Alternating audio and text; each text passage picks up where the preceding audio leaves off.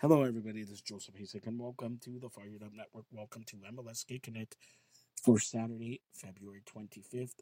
Here's what has happened in MLS opening day so far. Philadelphia beats Columbus 4 1. Orlando gets by the New York Red Bulls 1 0. Inter Miami beats CF Montreal 2 0.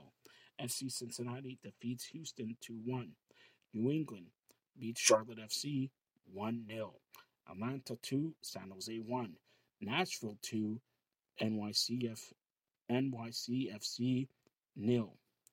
Now, as mentioned, for your Toronto FC match report, check out Toronto FC goal line. In the 58th minute, Austin FC 1, St. Louis SC 1.